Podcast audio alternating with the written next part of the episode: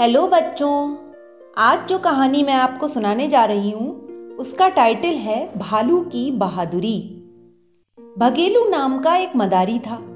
एक दिन वह जंगल के पास से जा रहा था। उसने देखा कि पगडंडी पर भालू का एक छोटा सा बच्चा पड़ा हुआ है। उसके दोनों पैरों में चोट लगी थी। खून बह रहा था। यह देखकर भगेलू को दया आ गई। उसने अपनी धोती फाड़कर भालू के बच्चे की पट्टी बांधी। देर तक उसका सिर सहलाता रहा। तब तक खून बहना भी कुछ कम हो गया था। भगेलू आगे चलने के लिए उठ खड़ा हुआ। जैसे ही वह दो चार कदम बढ़ा होगा कि भालू का बच्चा गुर्रा कर उसे बुलाने लगा। भगेलू पीछे लौटा। भालू का बच्चा उसके पैर चाटने लगा। भगेलू समझ गया कि भालू का बच्चा नहीं चाहता है कि वह वहाँ से जाए। पर उस जंगल में भला वह कितनी देर और रुक सकता था। इसलिए उसने साइकिल पर पीछे भालू के बच्चे को बांधा और घर की ओर चल पड़ा। घर जाकर भगेलू ने जैसे ही भालू के बच्चे को उतारा कि पड़ोस के बहुत से बच्चे उसे देखने के लिए इकट्ठा हो गए। भालू का बच्चा इतनी सारी भीड़ को पहली बार अपने आसपास देख रहा था। वह गुर्राने लगा। भगेलू समझ गया कि उसे यह अच्छा नहीं लग रहा है। जाओ बच्चों, फिर आना, नहीं तो काट खाएगा। यह कहकर भगेलू ने सभी बच्चों को वहाँ से भगा दिया। भगेलू ने भालू के बच्चे को खूब पुचकारा। उसके घाव पर दवा लगाई, बहुत सी चीज़ें खाने के लिए दी। भगेलू के पास कई बंदर थे, जिन्हें नचाकर खेल दिखाता था वो। उन्हीं के पास उसने भालू के बच्चे को भी बाँध दिया। जल्दी ही भालू का बच्चा सभी से खूब हिलमिल गया। सारे बंदर उसके पक्के मित्र बन गए।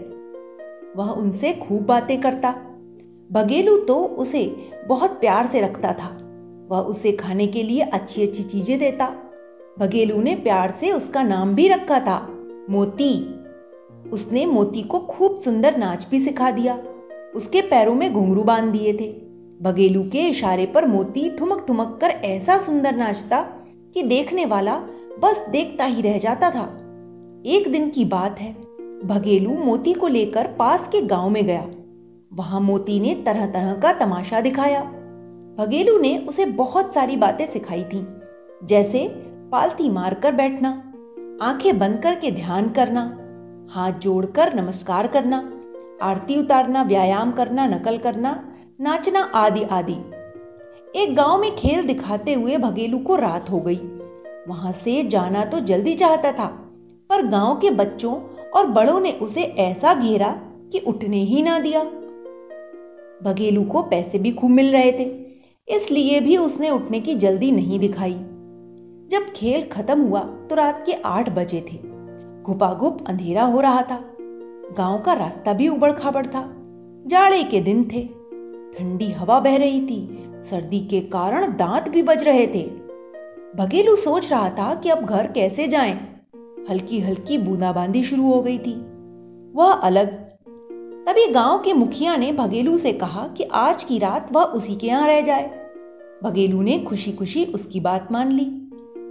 मुखिया ने भगेलू और मोती को खूब अच्छा खाना खिलाया। मोती को उन्होंने अपनी भैंसों के पास ही बाँध दिया। भगेलू अलाव के पास बैठा मुखिया से देर तक गपशप करता रहा। फिर गरम गरम रजाई में घुसते ही जल्दी सबको नींद आ गई। नई जगह होने के कारण मोती को नींद नहीं आ रही थी। बहुत देर तक वह भैंसों से बात करता रहा। जब वे भी सो गईं, तो वह बैठा बैठा न जाने क्या क्या सोचता रहा। बचपन से लेकर अब तक की सारी घटनाएँ उसकी आँखों के सामने कौंध गईं। वह अपने मालिक के बारे में सोच रहा था कि वे कितने अच्छे हैं। उसका हर समय ध्यान रखते हैं और उसे कितना प्यार करते हैं। सहसा तभी मोती ने खटखट की आवाज़ सुनी। वह चौंक गया। उसने सिर उठा के देखा, उस घने अंधेरे में भी मोती ने देख लिया कि सामने दो आदमी खड़े हैं। वह सोच रहा था कि ये कौन है और कहाँ से आए हैं? क्यों आए हैं? तभी एक आदमी ने मोती के पास बंधी हुई भैंस भैंस को खोलना शुरू कर दिया। पल भर में ही मोती सारी बात समझ गया। ओहो, ये तो चोर है, भैंस चुराने आए हैं। अपने आप से उसने कहा वह सोचने लगा कि मैंने मुखिया का अन्न खाया है मुझे उनके प्रति वफादार होना ही चाहिए। यह बात भी उसके मन में कौंध गई कि उसका मालिक भी अंदर सोया है। हो सकता है सुबह होने पर वे समझे कि उसी ने चोरी कराई है और उसे मारे पीटे बुरा भला कहें। मुझे प्राण देकर भी मालिक पर आई विपत्ति को दूर करना होगा। मोती ने मनी मन कहा। तभी मोती ने पाया कि एक आदमी मोती के पास खड़ा होकर उसकी रस्सी खोल रहा है। वह गलती से अंधेरे में मोती को भैंस समझ बैठा था। पल भर में ही एक विचार मोती के मन में आया। वह चुपचाप खड़ा रहा। पर जैसे ही रस्सी खोलकर आदमी उसे ले जाने के लिए आगे बढ़ा, मोती ने अपने दोनों पैर पर खड़े होकर बड़े ही साहस के साथ दोनों हाथों से उसे कसकर पकड़ लिया। चोर बुरी तरह हड़बड़ा गया। वह जोरों से चीखने लगा। रस्सी उसके हाथ से छूट गई। अंधेरे के कारण दूसरा चोर भी ना समझ पाया कि मामला क्या है। उसने समझा कि उसका साथी रघु हाथों पकड़ा गया है। अतएव वह भी भैंस छोड़ छाड़कर सिर पर पाँव रखकर वहाँ से भागा। चोर की चीख सुनकर मुखिया और बघेलू भी जाग गए थे। दोनों लाठी लेकर बाहर दौड़े।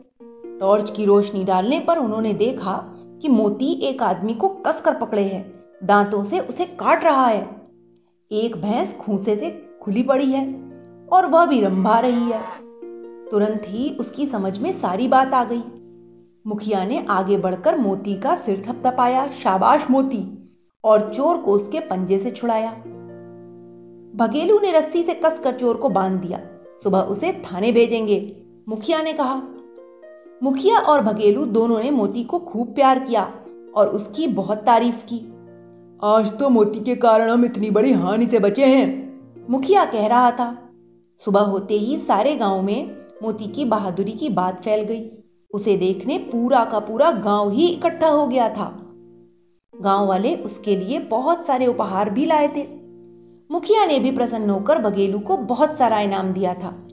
यही नहीं, दूसरे दिन अखबार में भी मोती की बहादुरी की खबर छपी थी। तो बच्चों, इस कहानी से हमें यही शिक्षा मिलती है कि हमें हमेशा बहादुरी से काम करना चाहिए विपत्ति में कभी भी घबराना नहीं चाहिए ओके bye.